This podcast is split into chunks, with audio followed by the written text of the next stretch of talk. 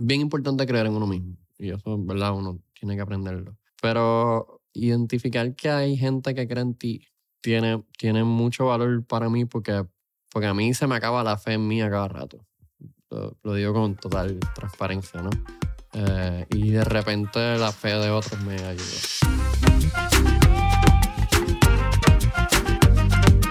¿Qué es la que hay familia? Mi nombre es Jason Ramos y bienvenidos a Mentores en línea, el podcast donde me siento con personas que han hecho las cosas de manera diferente para obtener resultados diferentes y que así tú puedas conocer quiénes son tus mentores en línea.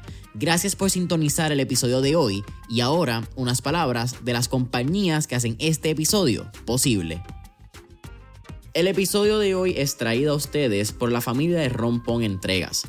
Rompón Entregas es la solución de entregas same day para negocios puertorriqueños que buscan fortalecer la experiencia de compra que le brindan a sus clientes día a día. Algunos de los beneficios que usted como dueño de negocio obtendrá cuando se conecta a Rompón Entregas son que su cliente tendrá entrega rápida el mismo día y también obtendrá comunicaciones automatizadas con detalles de su orden. Usted como dueño de negocio también tendrá un equipo de servicio al cliente personalizado que le brindará un servicio de entregas los 7 días de la semana enfocándose en el área metropolitana de Puerto Rico, mientras mantienen un costo fijo por entrega familia. Escuchen eso, costo fijo por entrega. Así que si esto es algo que te interesa para ti, para tu negocio o para el negocio de un conocido, puedes solicitar el servicio de Rompon Entregas entrando hoy a la página web www.romponentregaspr.com. Nuevamente, www.romponentregaspr.com. Jun Martínez, ¿qué está pasando, hermano? Saludos, Jason.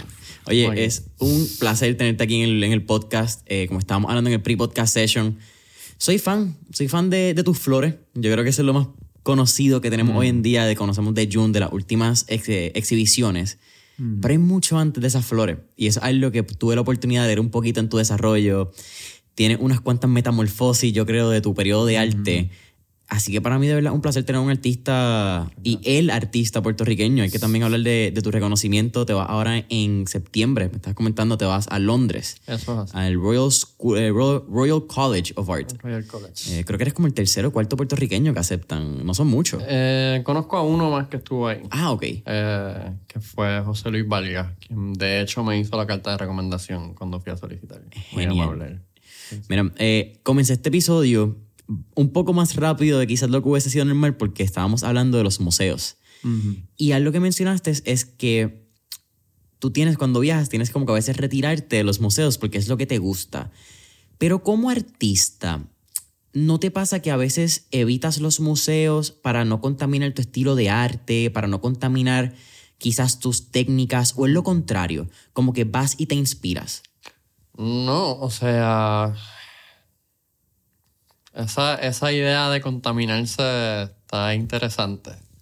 Eh, uno no viene de la nada, ¿no? Y, hay historias, lo digo en plural, ¿no? Pero hay una historia historias del arte eh, y cosas que venimos her- heredando.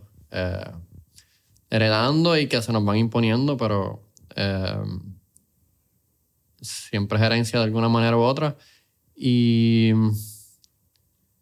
y yo no, mm, no, no creo de ninguna manera de que entrar a un museo a ver obras de arte sería una manera de, de contaminarme. En todo caso, ¿verdad? Tú lo miras todo y, y, y recibes, y el lenguaje, eh, y aprendes, y, y habrá cosas que, con las cuales te identifiques o que te afecten y, y decidas integrar consciente o, in- o incluso inconscientemente también se queden. Eh, pero no, no, no, no pienso que hay una contaminación porque no hay una pureza este, en ese sentido. O sea, yo no, yo, mi manera de pintar mi estilo, yo no lo. Si, si habláramos así, ¿verdad? Yo no lo fabriqué en un laboratorio eh, con todo limpio para que no se. y solo está lo que yo quiero. No, yo soy un ser humano que, que, que se ha ido haciendo de un montón de mezclas, un montón de influencias y entonces no, no se contamina lo que, lo que de por sí ya eh, es, es- es así, eh, viene de, muchos contactos, eh, con muchas eh, referencias. Eh, en todo caso, pues sí hay veces donde uno quiere eh, descansar. Eh, y, y, y- y cuando viajas, pues, por lo menos en mi caso cuando viajo, sí, obviamente no puedo evitar ir a ver, ¿verdad? Arte en otros lugares porque es importante hacerlo, pero también hay veces que como que, ok, vamos a hacer otras cosas, ¿no? Porque, porque no es lo único. Entonces, hay que controlar un poquito la obsesión. Eh, El silencio, ¿cuán importante es para ti como artista? Sí, yo creo que es bien importante. Eh, mi manera de acercarme a la, a la práctica de la pintura, eh, yo lo relaciono mucho con una práctica de contemplación. Eh, o de, ¿verdad? Hay, hay una idea también de contemplación activa. Es decir, un, una, es un espacio y es una práctica donde yo puedo concentrarme profundamente en el contacto con lo que me rodea. Eh, y en la contemplación el silencio eh, es importante. Porque es en un punto ¿no? Eh, donde, donde quizás necesitas silencio y quietud también, ¿no?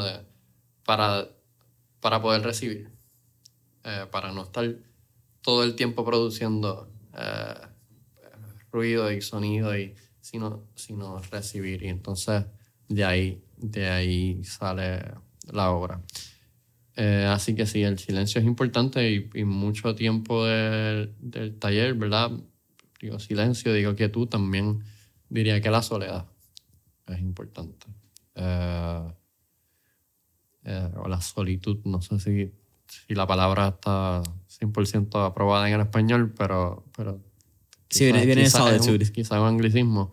Eh, pero sí ese estar solo eh, de una manera plena de una manera eh, en la que en la que puedes dedicarte bien a lo que estás haciendo eh, y obviamente pues de ahí también se alimentan las relaciones que, que yo quizás no soy tan hermético tan cerrado con, con mis procesos en el taller yo recibo muchas visitas eh, en ocasiones eh, me gusta recibir buenas visitas en el taller. Eh, porque alimentan también el, el- proceso y porque creo que el proceso también es para compartirse. Pero tiene sus momentos donde no puede haber nadie.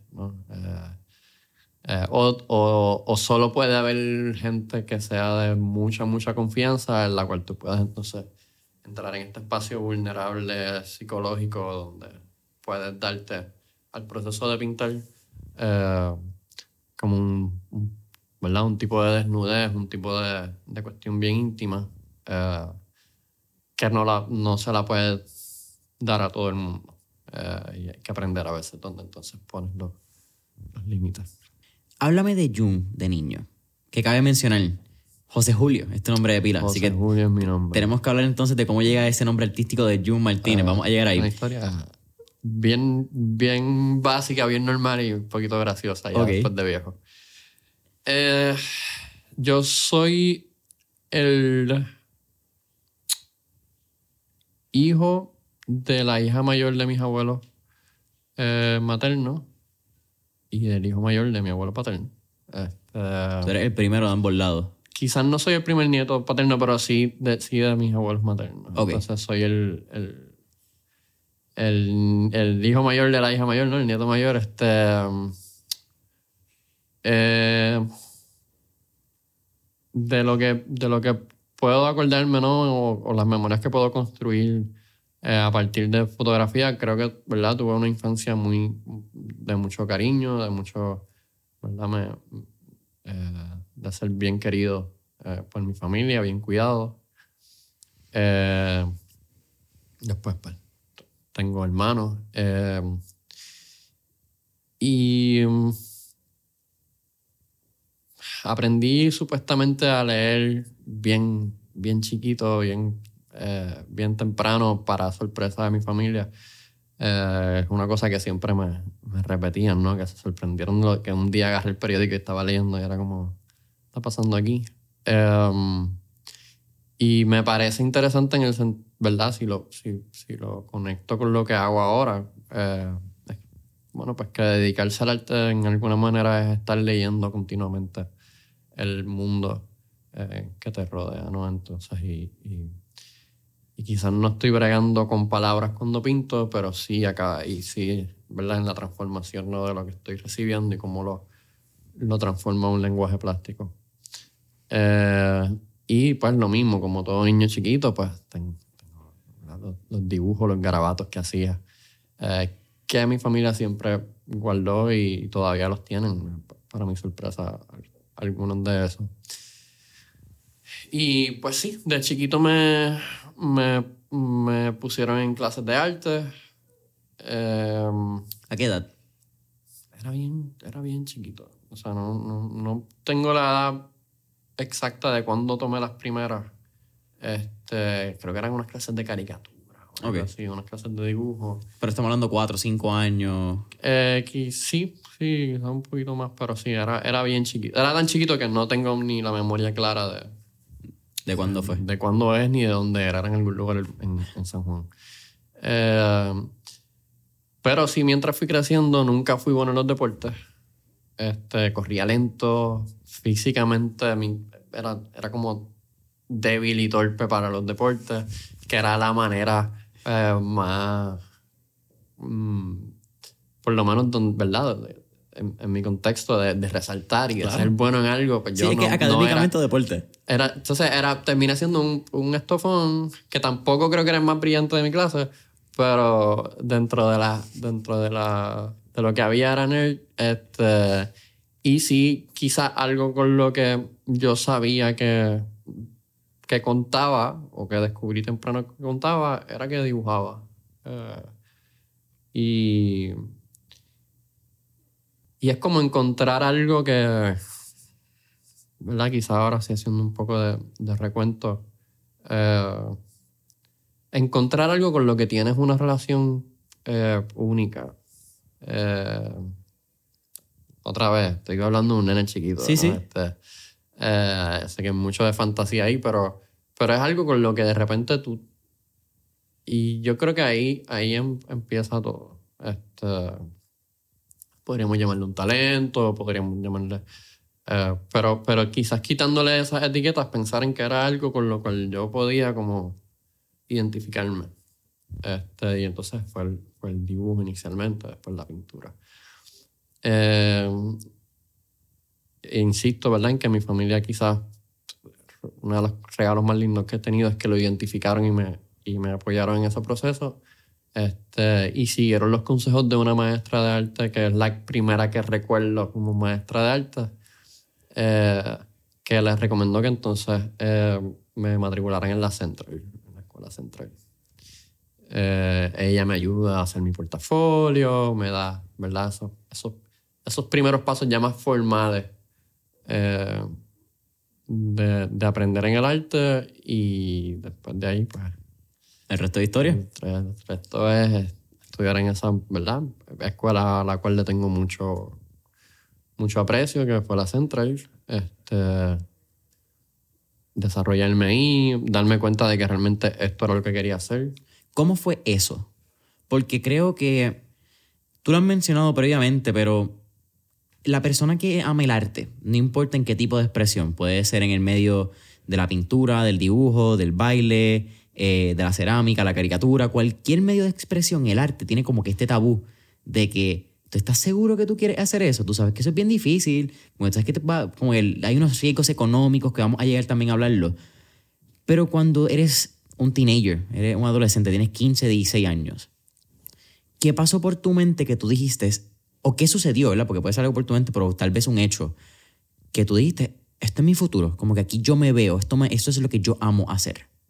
Esto, esto quizás yo nunca lo he palabrado así. Eh, yo creo que mi familia era una familia, y es, eh, pero ¿verdad? Pensando en ese momento de la adolescencia, eh, familia de mucha fe. Y, y, y lo digo porque creo que hay un elemento de fe importante en el apoyar a alguien a dedicarse al arte.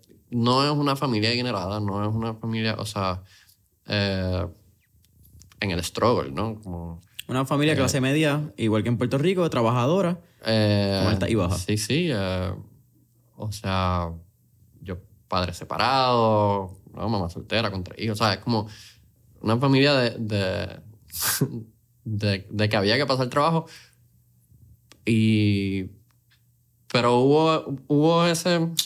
Lo digo porque no hubo nunca una presión, eh, por lo menos de ese lado, de que yo tuviera que hacer algo eh, que me fuera a dejar dinero.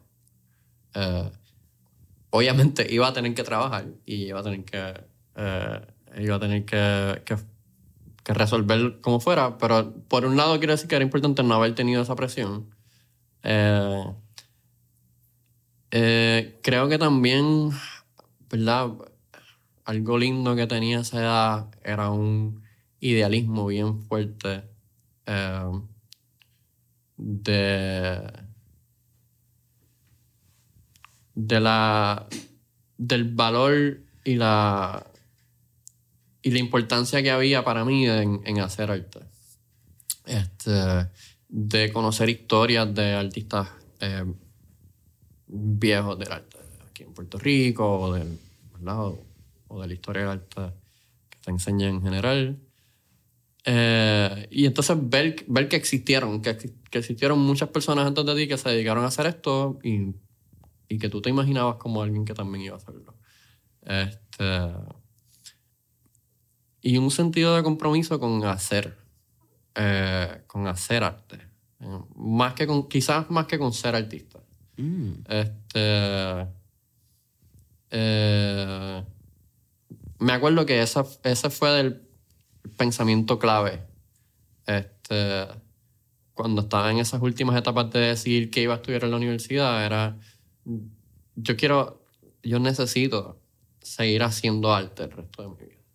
Este, era, es un misterio si, lo, si te va a ir bien, si te va a ir mal, si te... No, eso es hasta cierto punto es hasta irrelevante. Este, pero sí el convencimiento de que, de que tenía que hacerlo. Em, entonces yo te diría que ya cuando en unos puntos de la escuela superior y, y después a la hora de, tomar la decisión de estudiar eso, ya había como un, eh, un sentido de vocación eh, de que esto era lo que me tocaba. Eh, ¿Verdad? Lo menciona, quizás suena como eh, un tanto idealista o Romántico. romántico.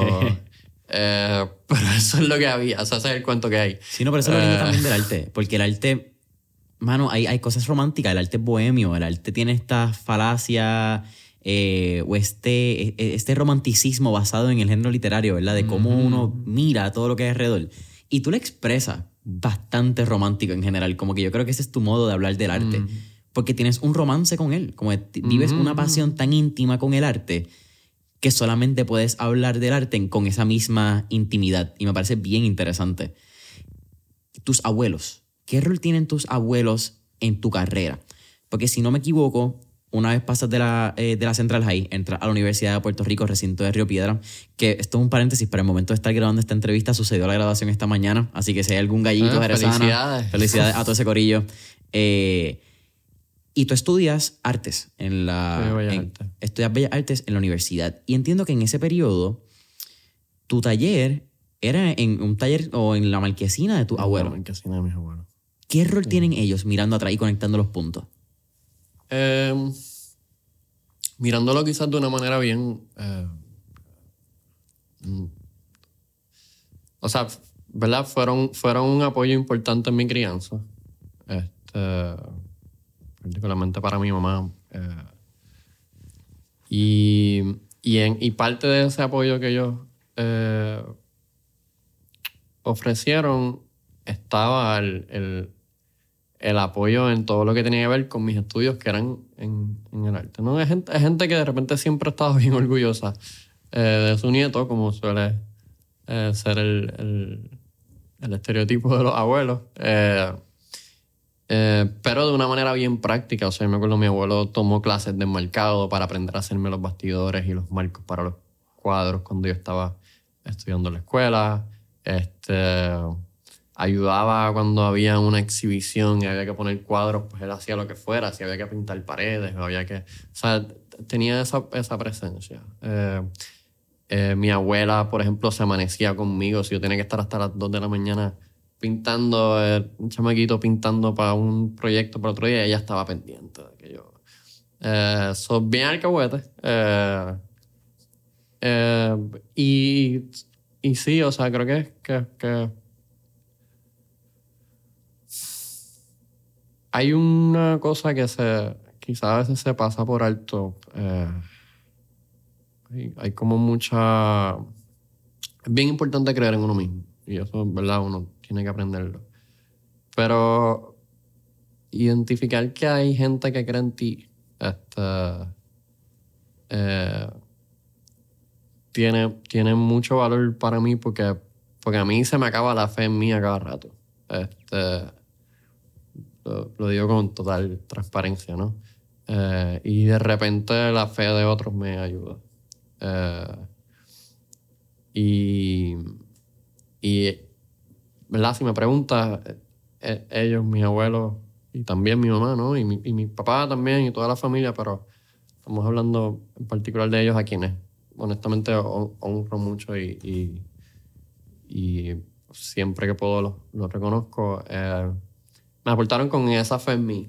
Eh, y sí, todavía el sol de hoy.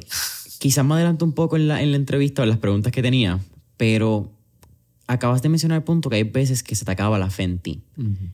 Pienso que como artista, por eso también te hice la pregunta al inicio de, del silencio, uh -huh. porque lo escuché ayer en una entrevista que estaba escuchando, mira qué interesante, que el silencio era parte clave para uno poder buscar su creatividad. Claro. Y parte, yo creo, de cuando uno es un creativo, uno hace algo, algo que le encuentra un arte, es que la musa se acaba. Llega un punto donde quizás, o no es que se acaba, pero el flujo de la musa es como estas compuertas de carraízo, a veces abren y fluye un montón, y hay veces que están cerradas y no fluye ni una gota.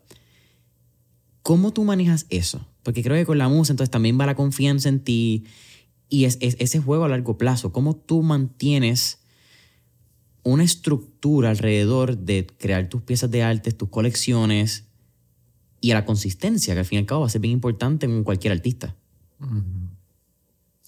Bueno, la musa es un mito. Eh, o viene de la mitología. O sea, esto no, no, no estoy diciendo nada. No, no, hablo, a mí me encanta. Eh, y tú ahí puedes como significarlo dentro de tu práctica, como, como tú quieras. Yo quizás no pienso tanto en ese, en ese lenguaje. Eh, yo, yo decidí que yo iba a vivir de esto y, y eso significa que yo tengo que pintar siempre, este, quiera o no quiera, tenga mucha o poca inspiración, es lo, es lo que eh, escogí como trabajo. Eh, eh, pero sí, definitivamente hay unas cuestiones ahí como de inspiración o de, o de sentirse, ¿verdad?, en, en el eh, eh, espiritual o psicológicamente estimulado o emocionalmente eh, como para poder hacer algo que tiene un significado para ti o un sentido, una búsqueda. para mí, por ejemplo, y lo hablaba en, en, otra conversación que tuve hace poco, la, la, que viste en el live de. Sí. Shadow, no, puedes decirlo, Shadow a 100. Este, un abrazo. Eh, pero para mí son importantes las preguntas, las preguntas elementales, las preguntas fundamentales, ¿no? Que yo me hago. Eh, eh, en la pintura, para mí, una pregunta fundamental es, es, cómo yo me estoy relacionando con el mundo que me rodea. con mi entorno, con las preocupaciones, las cosas que están pasando a mi alrededor. Eh, eso yo he logrado canalizarlo por el medio de la pintura y también pues, por las imágenes de la, de la tierra, porque es en el paisaje, lo último ¿verdad? que han visto son las flores, pero llevo eh, a los bosques a pintar. eh, Un poco esa búsqueda dentro, de lo, dentro del mundo natural, eh, vegetal, eh, de la tierra en general. Pues ese ha sido como un poco el, el, el imaginario con el que he ido eh, buscando un lenguaje para responder estas, estas preguntas o para explorarlas. Muchas veces no es que encuentro respuestas, a lo mejor encuentro más preguntas, eh, pero eh, pero ahí se mantiene, se mantiene viva la cosa y se mantiene viva la búsqueda. Si, si se acaba esa curiosidad o si se acabara esa... Eh, ¿Qué se era asunto de las preguntas? Las preguntas nunca se acaban. Entonces, eh, en ese sentido, no, no, si, si eso que queremos llamar musa eh, tiene menos forma de una revelación eh, afirmativa, un mensaje que me llega y más como una búsqueda, ¿no? Unas exploraciones, pues ahí, ahí siempre va a haber. Eh, definitivamente hay veces que uno está un poco más seco, podría decirlo así. Este, y, y pues ahí entra mucho para mí la honestidad. Eh, lo honesto que tú eres con tu proceso y a lo mejor en este momento, o sea, yo puedo mirar mi obra en los últimos años y notar años donde, pues sí, quizás se nota que estaba un poco más perdido, pero seguí buscando.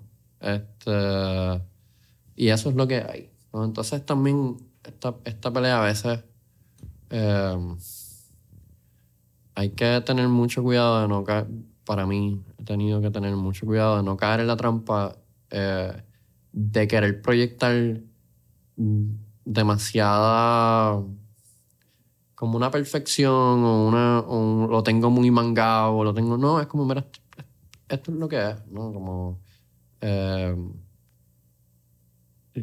y, así se y así se va a ver y así se nota. Eh, o por lo menos lo voy a notar yo no hay veces que por ejemplo yo he hecho exhibiciones eh, en estados emocionales bien intensos o bien oscuros eh, y de repente cuando el público las ve, wow, qué bellezas, qué flores más felices, que mucha paz y felicidad me traen a mi vida. Y yo estaba en mi peor momento. Este, también hay gente, o sea, eso es un- una manera de verlo. También hay gente que puede mirar y decir, wow, esto está bello, pero también hay como otro elemento aquí. eh, hay como un elemento terrible también dentro de, dentro de esta belleza, ¿no? Entonces, eh, para mí, siem- siempre que haya honestidad en el trabajo, eh,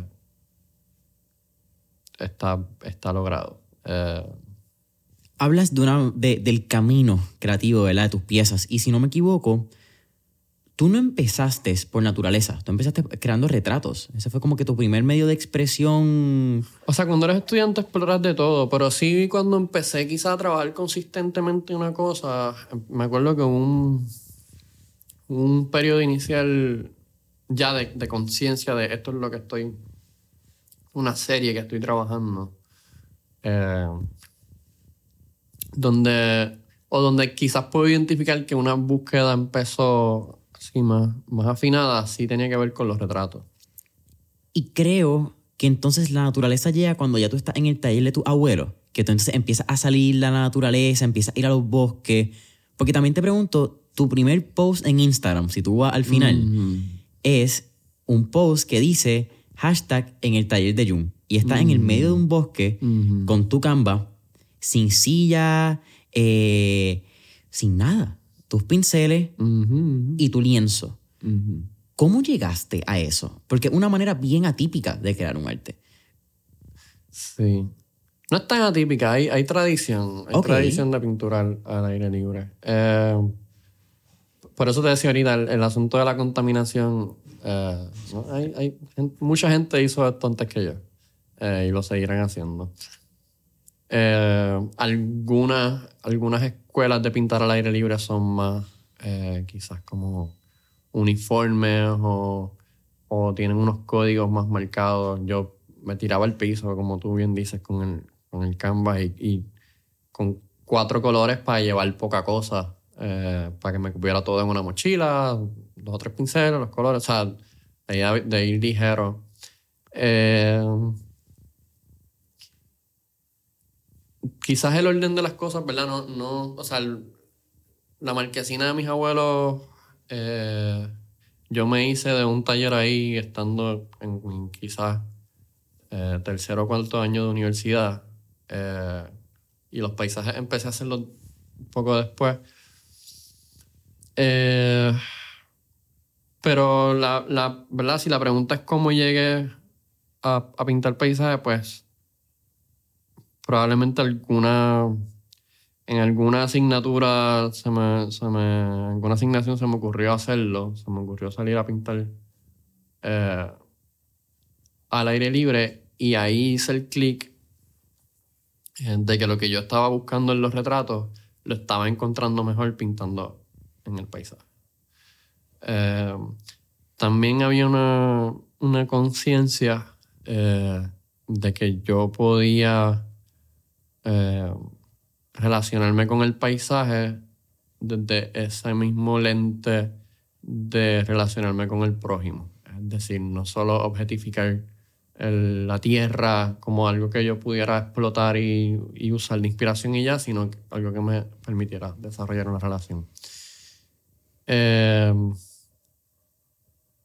sí, entonces, sí, por un, ¿verdad? En un principio empecé a desarrollar esta práctica bien continua de viajar ligero, escoger algún bosque random, irme a pintar allí.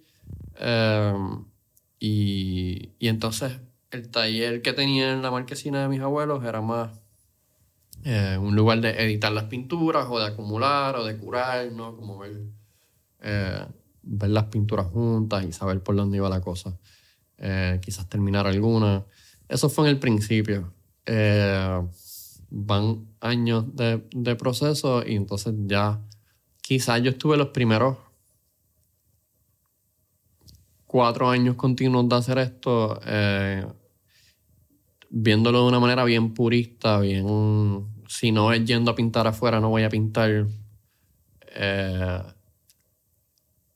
pero bueno, las realidades eh, las realidades de la vida te van chocando con a veces, o me fueron a mí chocando con obstáculos, como por ejemplo después de María, hubo un periodo largo de tiempo en el cual yo no, no podía salir a pintar en los paisajes porque estaba destruido, porque no era seguro, en la pandemia no podía salir a pintar tampoco.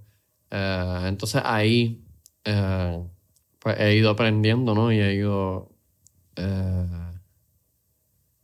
desarrollando otras estrategias para poder entonces que la práctica continúe siempre eh, y hacer uso de tecnología, fotografía, proyecciones, este, la memoria, eh, fotos, videos, lo que sea, pero empezar a, contar con más herramientas que me permitieran ampliar la, la práctica y no solo hacer una sola cosa que era ir a pintar afuera.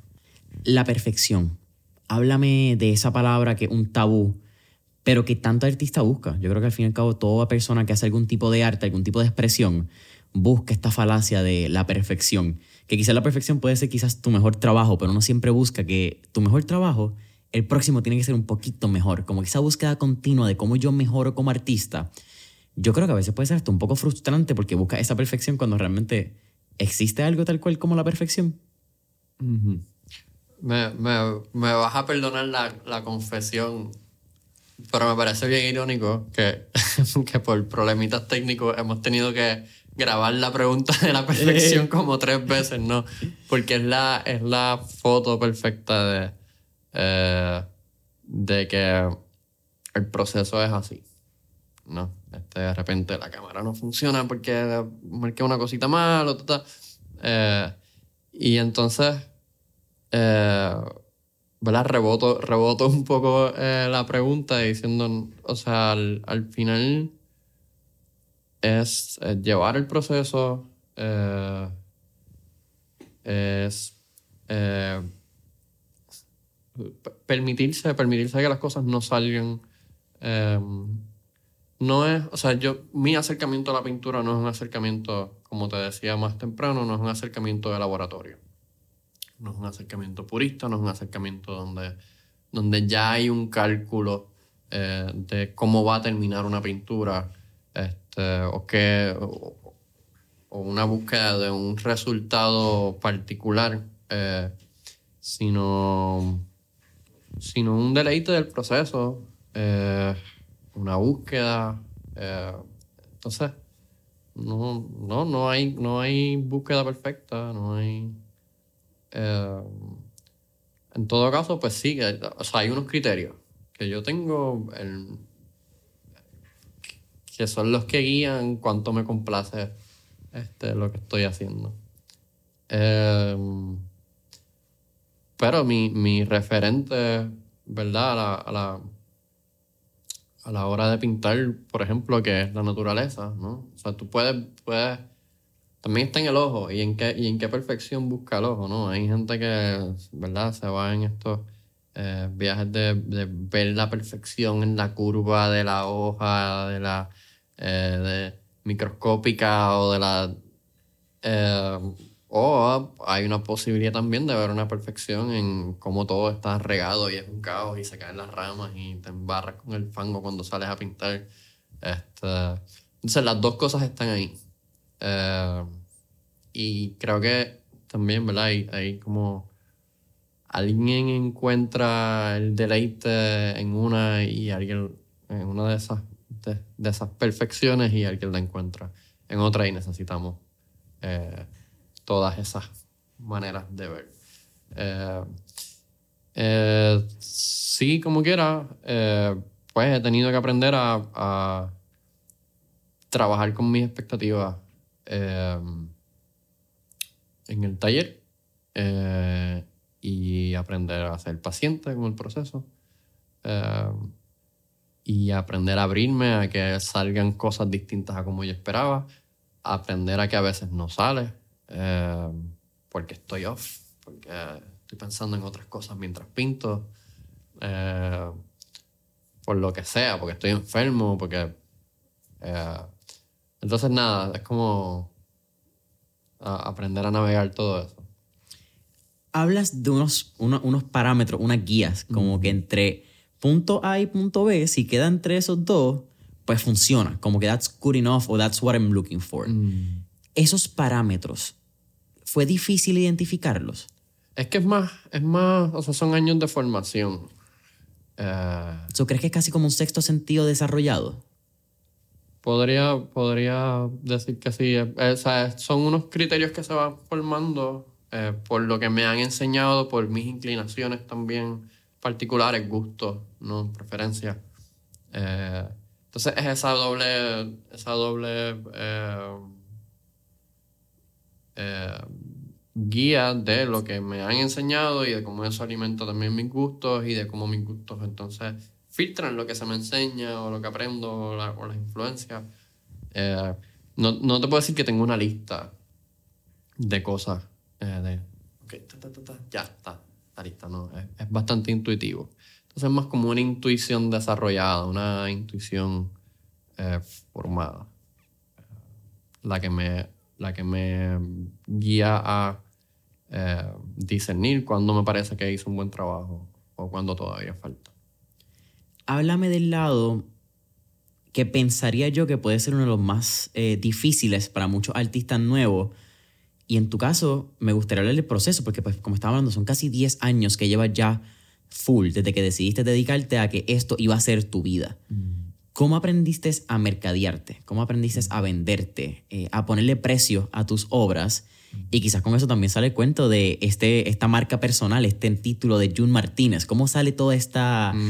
Este, hoy en día lo llamamos marca personal, ¿verdad? Pero esta imagen de artista, ¿cómo fue consolidar todos estos puntos que terminan siendo June Martínez hoy en día?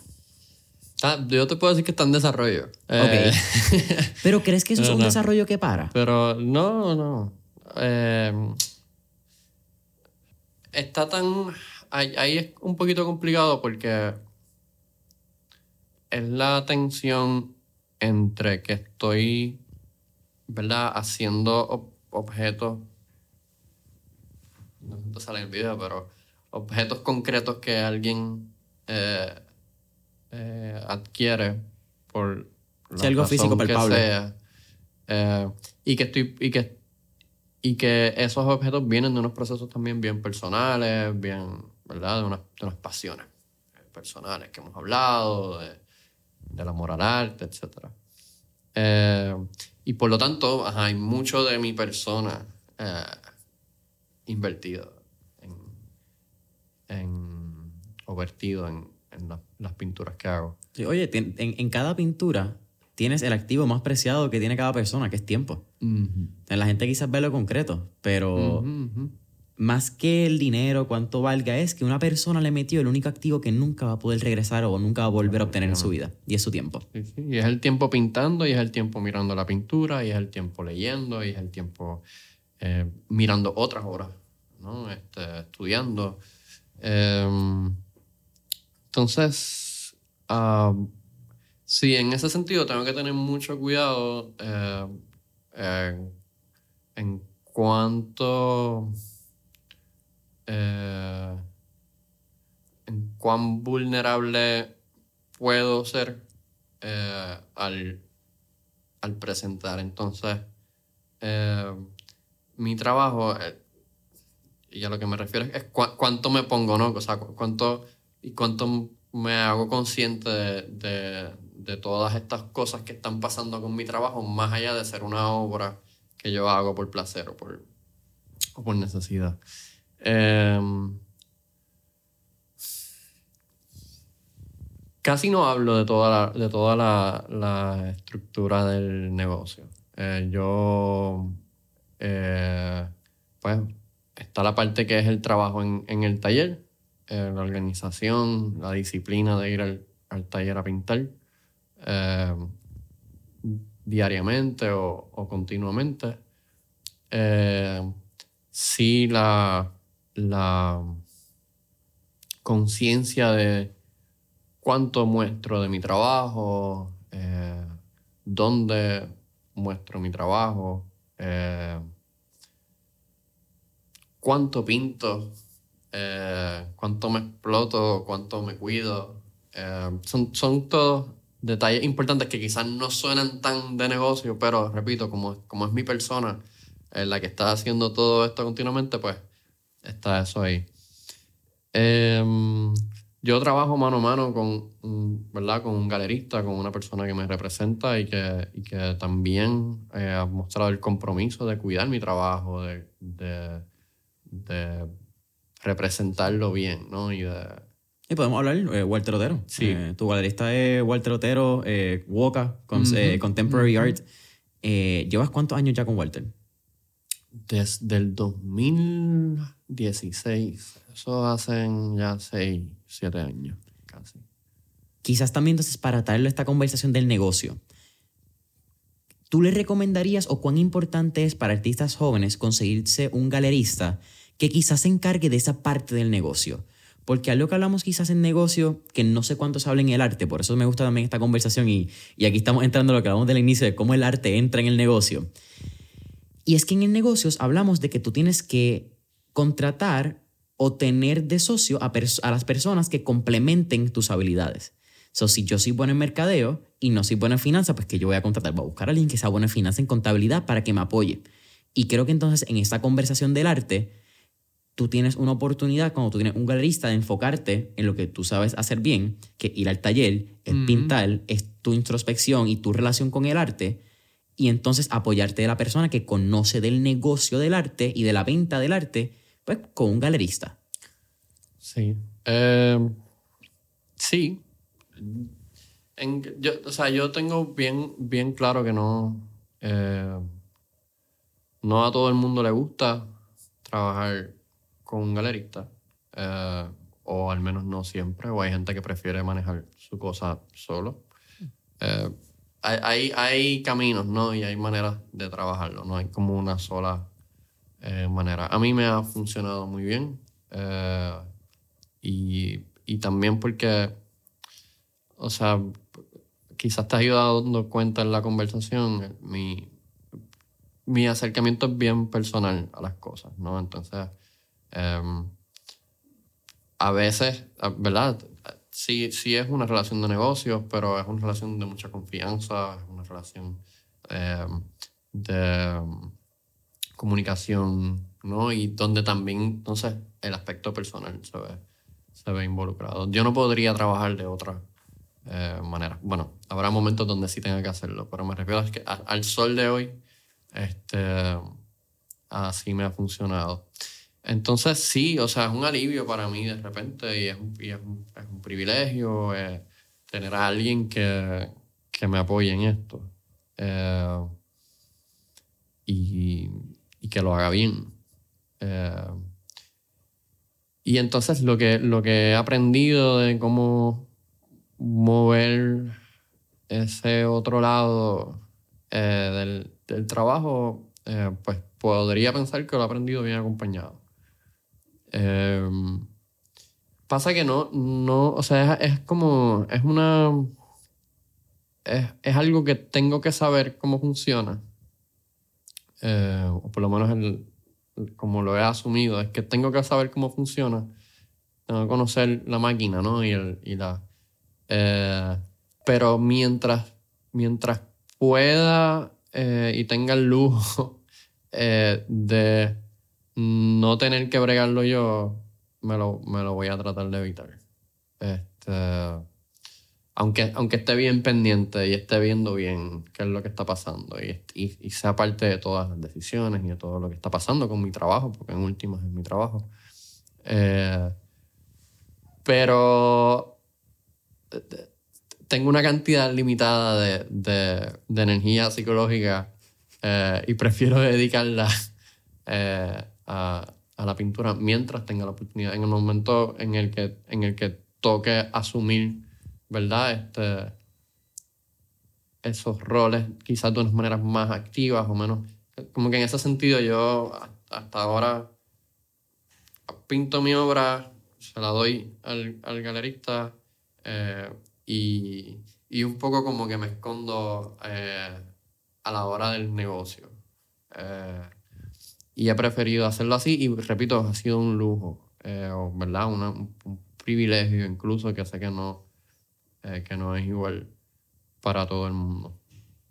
Eh, entonces, en ese sentido, yo ahí juego un poco como con, con, con mantenerme fuera del juego, aunque, aunque realmente sí sé lo que está pasando, pero tratar de enfocarme y entonces...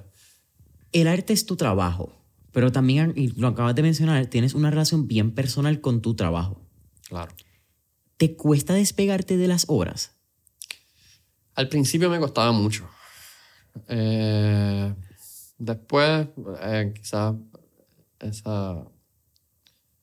Pues he ido aprendiendo a que, a que la hago para soltarla también. Ahora mismo yo tengo por lo menos de los años que llevo eh, eh, pintando y exhibiendo y, vendiendo, tengo una sola pintura con la que me he quedado. Este, y fue una decisión, fue decir, este, con esta pintura me quiero quedar, porque, porque de repente identifiqué un afecto particular con lo que fue el proceso y lo que significó y lo que aprendí en esa pintura, y dije, con esta me quedo. ¿Dónde está? Eh, en la entrada de mi taller. Es una, una pintura de unos girasoles con unas florecitas blancas eh, y la tengo en la entrada del taller. Si entras, si, si vas al taller y, a visitar, es lo primero que ves. Eh, y es la, la única que no, eh, que no se vende por ahora. porque sí pienso que también es importante, ¿verdad? Conservar algo de lo que uno hace. pero incluso, ¿verdad? Cuando la pregunta anterior me preguntas acerca del negocio, parte parte tiene que ver, parte de la distancia que, que a veces prefiero tener en ese proceso, eh, tiene que ver con, con, eso mismo, con cuán especial puede ser para mí una pintura que yo hago. Eh, y a veces es un poco... Pues es como esa, es, que es la doble, ¿no? La, la, la, la doble cara de, la moneda, las dos caras de la moneda, también es una cosa. Eh, que de repente se le puso un precio y alguien está pagando, entonces es como de repente, ¿qué es? ¿Es una creación preciada para mí o es un objeto con, con un precio que alguien puede pagar? Eh, entonces, nada, son, son, son relaciones que uno va como sanando en ese sentido de, o, reconciliando de, mira, pues está bien, no hay nada malo con, con, con esto, puedo, puedo darle un valor, puedo darle una... Eh, y, pero sí he tenido, o sea, he, he tenido experiencias que, que hubiese, ¿verdad? Y no han sido muchas, pero quizás algunas interacciones este, con gente que quería comprar obras que de repente es como hubiese preferido no tenerlas. Pues, porque precisamente por eso, por la manera en, la que se en la que se trata eso que se está comprando. ¿no? O sea, pensar que como, como persona que compra, como consumidor, tú tienes el dinero, pues yo me merezco esto porque tengo el dinero para tenerlo. Este, pero de repente yo estoy poniendo toda otra cantidad de cosas en eso que hago. Y nada, a veces toca pichar y seguir. Eh, y a veces, a veces incluso yo podría decir, ¿verdad? Que le, que le he puesto algunos, algunos muros a quizá una cantidad limitada, pero a algunas personas como, no, no, o sea, si no vas a tratar con respeto mi trabajo, eh, no vas a tenerlo. Eh, obviamente no hago eso yo solo, pero... y hay veces que que tienes que hacerlo y ya, ¿no? Tienes que venderlo y ya. Pero sí, hay, hay líneas así como finas. Que, eh, y hay momentos donde uno puede darse más el lujo de tener control. Eh, y hay veces donde toca. Mencionaste relaciones que has tenido que sanar con tu arte. ¿Te falta alguna relación por sanar? Con mi trabajo. ¿O con el proceso de tu trabajo? O con el proceso. Este. O sea, yo cuando digo. Hay una. Hay un libro que se llama El sanador herido. Este es un libro bien bonito. Que, que parte de una metáfora bien bonita de un. de una imagen de un sanador, ¿no? Este, o, de, un mesías. Este. Y, cuando, y hay esta persona que lo está buscando. Eh, las instrucciones que le dan para encontrarlo es, decirle, lo vas a encontrar en la, las puertas de la ciudad donde están los, los enfermos con, la, con las bandas y te vas a dar cuenta de quién él es porque él, él se va sanando las heridas una a una para, porque en vez de, ¿verdad? de quitarse todas las vendas a la vez y cambiárselas todas a la vez, se va curando una a una porque nunca sabe cuándo alguien lo va a necesitar a él entonces siempre se está sanando, pero siempre está listo. ¿no? Eh, ¿verdad? toda una metáfora para decir que yo creo que es, es, es un proceso continuo eh, en, el, ¿verdad? En, el trabajo de sí ir eh, sanando esas, esas cosas que van, ¿verdad? Desencuentros que hay en el, en el proceso, pero siempre listo para lo que toca. Este, y mantener ese balance, ¿no? De, de sí, lo, lo, curo, pero también está, está, está posibilitado para, para seguir eh, sí, la tarea. ¿Has sido profesor de universidad? ¿Has sido mentor también de grupo universitario? Y ahorita mencionaste que cuando dabas clases te gustaba quizás llevar esa, como que ese método de expresión y que la gente entendiera un poco con tu relación con el arte y, tu perspectiva. Pero de enseñar el arte, enseñar pintura, ¿cuál ha sido la lección más grande que has aprendido? Yo creo que lo que, lo que hablábamos más temprano eh, del disfrute, eh, de que el valor en el trabajo está en el poder terminarlo y deleitarme y decir, mira, qué bueno, este, y gozarlo yo. Eh, y, compartirlo con la esperanza o la ilusión de que alguien más quiera gozarlo y, lo consiga. Eh, porque en el proceso de, de enseñar, eh, creo que lo, lo, lo, más lindo que he podido ver es ese acompañamiento. Eh, de estar con alguien en el proceso de hacer algo que pueda celebrar. y eso, como la la posibilidad de celebrar a otros también. Eh, no, no todo el tiempo a mí, ¿no? Entonces, en las veces que he podido eh, enseñar o, facilitar talleres, es un poco, siento que me, me, pongo en la disposición y en la tarea de celebrar el proceso de otras personas. Este, y la belleza que son otras personas capaces de, de crear más allá de la mía. La mía no importa, yo no estoy pintando en ese momento. le toca a alguien más. Ah, y sí, creo que ha sido. Jun, ya casi terminando, siempre al final hacemos cuatro preguntas de fuego, pero antes de esas preguntas de fuego, me gusta como con la ceja. Eh, ¿Cuál tú crees que es el reto más grande que se enfrentan los artistas nuevos en el 2023? Mira, yo no creo que haya nada nuevo bajo el sol. Yo pienso que quizás los, los, desafíos que se me ocurren han existido desde siempre, eh, a distintas velocidades, podría pensar. Eh, decir, y, yo, y yo pienso que la, que, la velocidad es una de ellas, ¿no? Es, em, yo, ¿verdad? Pensaría que, que hay una trampa bien grande y es la trampa del trending topic. Uh. Este, y, y, de la, y la trampa de la respuesta inmediata a todo lo que está pasando. Eh, es una trampa de las redes sociales, eh, pero, ¿verdad? Muchos de nosotros quizás nos cuesta aceptarlo, pero pasamos mucho tiempo ahí y mucho de lo que pensamos, de lo, de lo que leemos, de lo que miramos, de lo que aprendemos, está mediado por, eso, por esos canales. Eh, y una de las manías que hay es que tan pronto sale algo, tú tienes que tener una opinión y tienes que tener la opinión correcta y, y tenerla lista porque te toca, te toca darla y si te preguntan más todavía. Eh, como si viviéramos no en una sesión de cuatro preguntas de fuego, sino en todos los días son 24 horas de, de fuego. Eh, y entonces en el arte, si de alguna manera uno quiere responder al mundo que lo rodea, pues existe quizás la, el peligro de verse expuesto a la tentación o la, o, a la idea de que tienes que responder a todo eh, en, el, en, el, trabajo, porque a veces como, que del arte se exige eso un poco en algunos contextos, ¿no?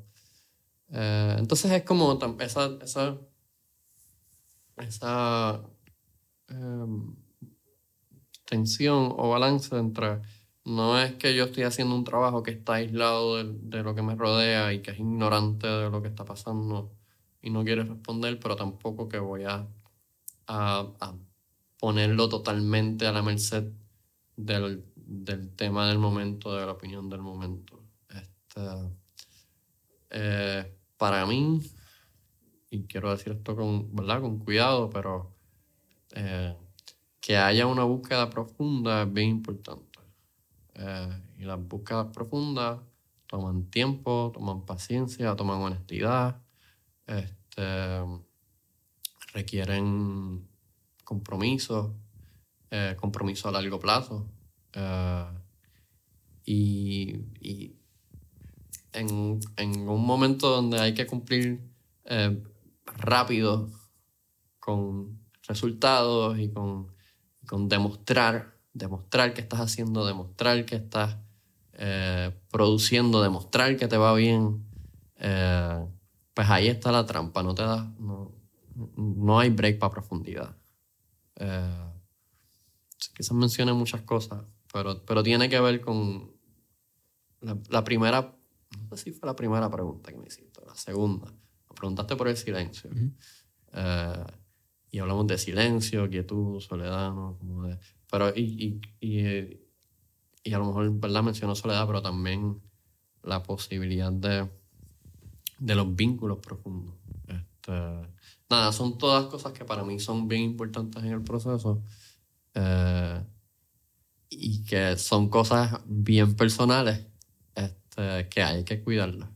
Eh, y que no parecen, o sea, no, pare, no son cosas de negocio a simple vista, no sé. De negocio sabes más tú que yo. Pero no, no son, no sé si están en los libros de, de aprender el, el negocio, pero, porque pero sí son, ¿verdad? Son esenciales para quien tú quieres ser. Eh, y pienso yo que tú haces arte desde quién eres y desde eh, cómo ves el mundo. Eh, entonces hay que darse a la tarea de bregar con eso. Tú haces arte desde quién eres. Más cierto, bien difícil. Es tu perspectiva y yo creo que, bueno, hablaste de los negocios y si eso todo está en negocio, pero es que yo creo que tocaste un punto que es la velocidad. Y esto pasa no solamente en negocios, no solamente en arte, yo creo que simplemente en todos los temas.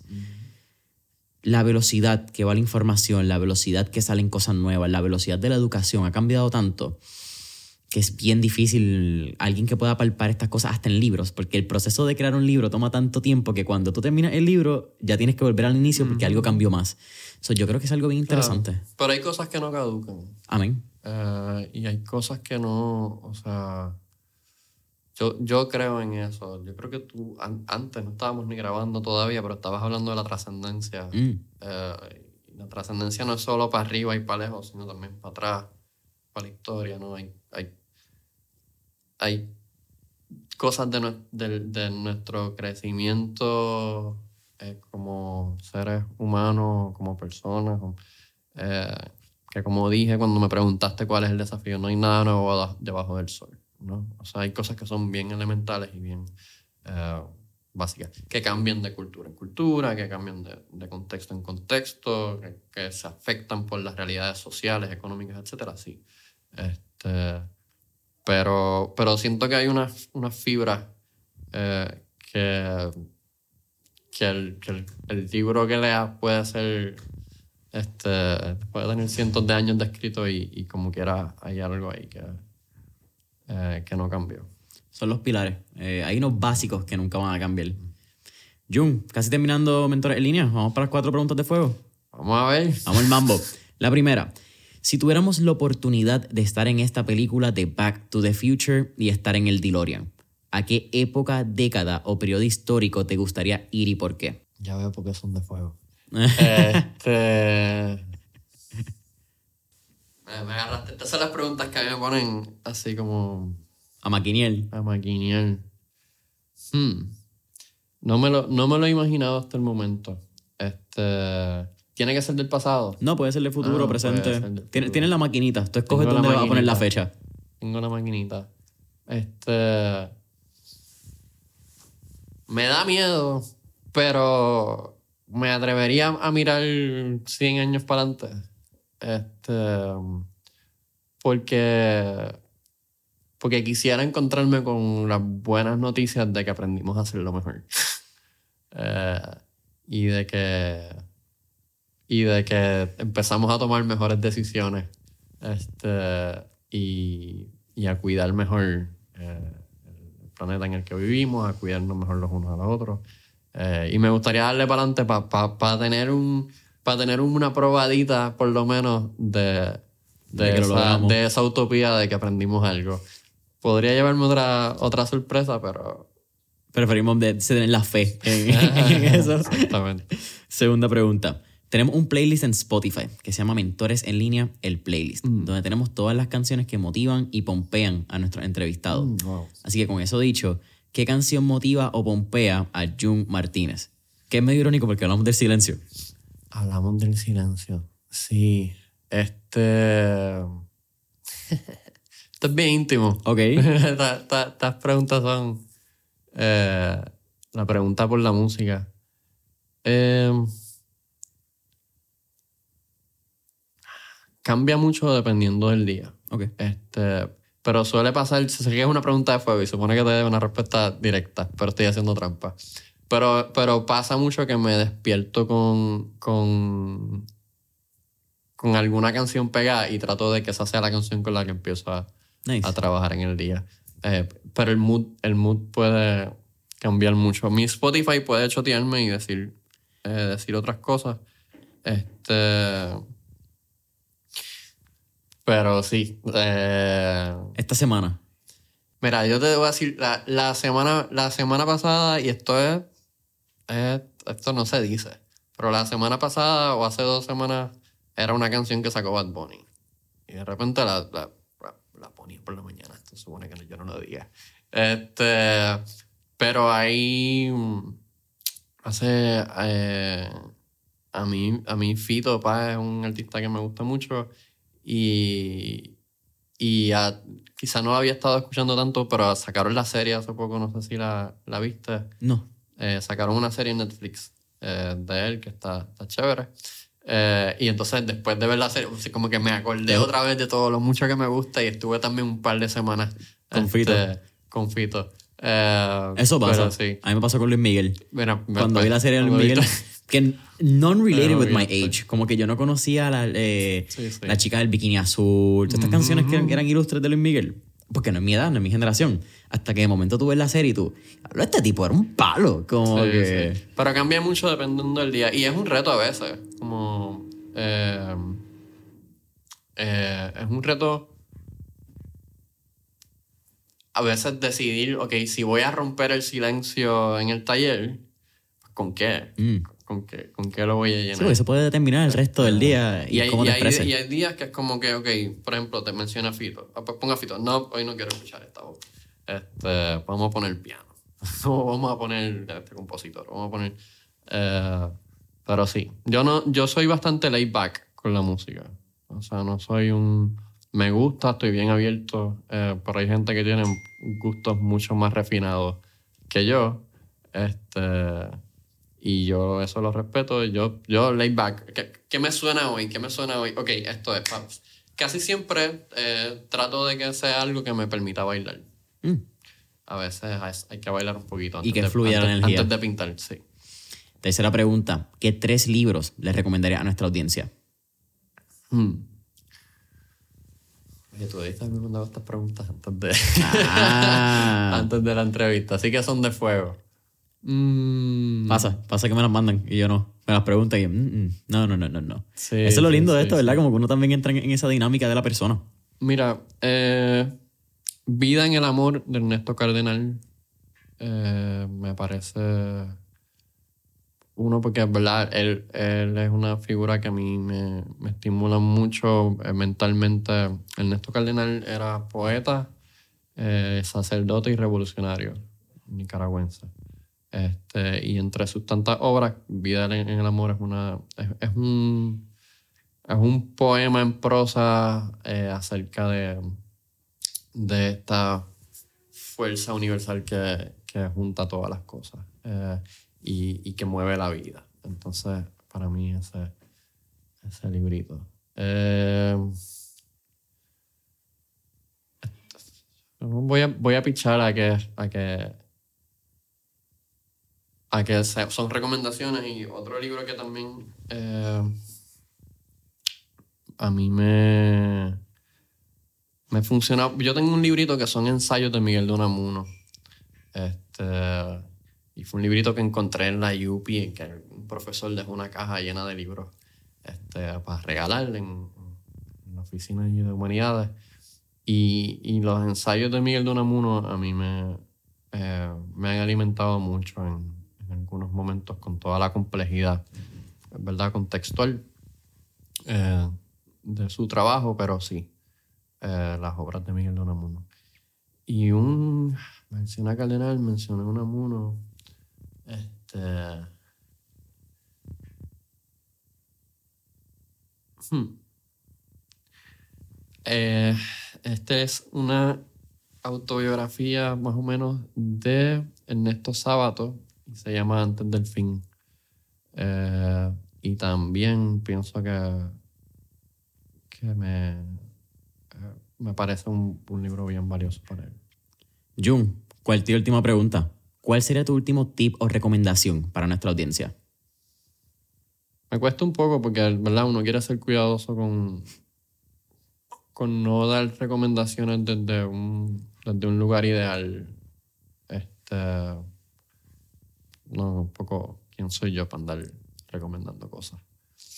Pero sí, sí. Hablaba con alguien el otro día este, que me visitó el taller porque tenía preguntas acerca de cómo.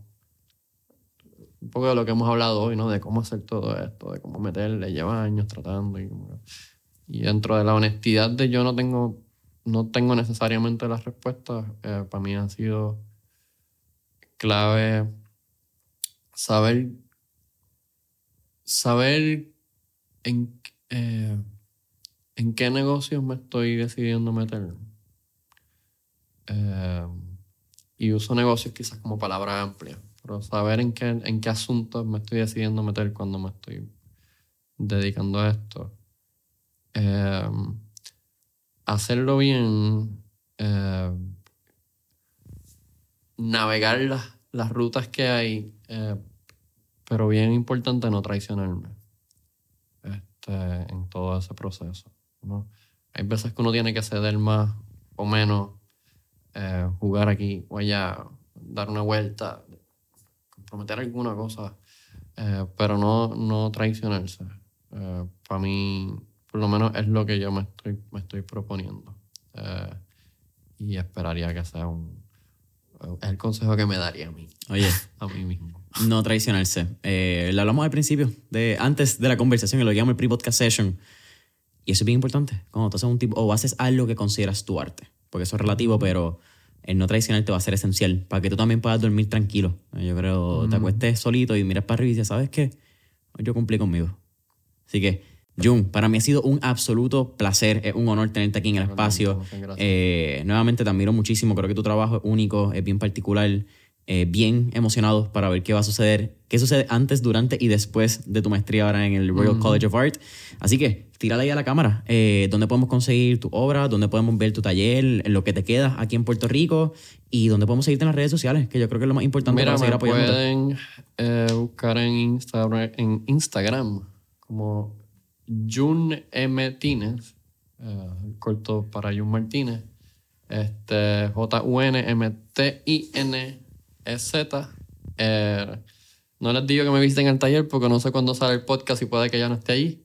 Eh, y sí, y en la galería de Walter Otero Contemporary en San Juan siempre va a haber alguna obra mía.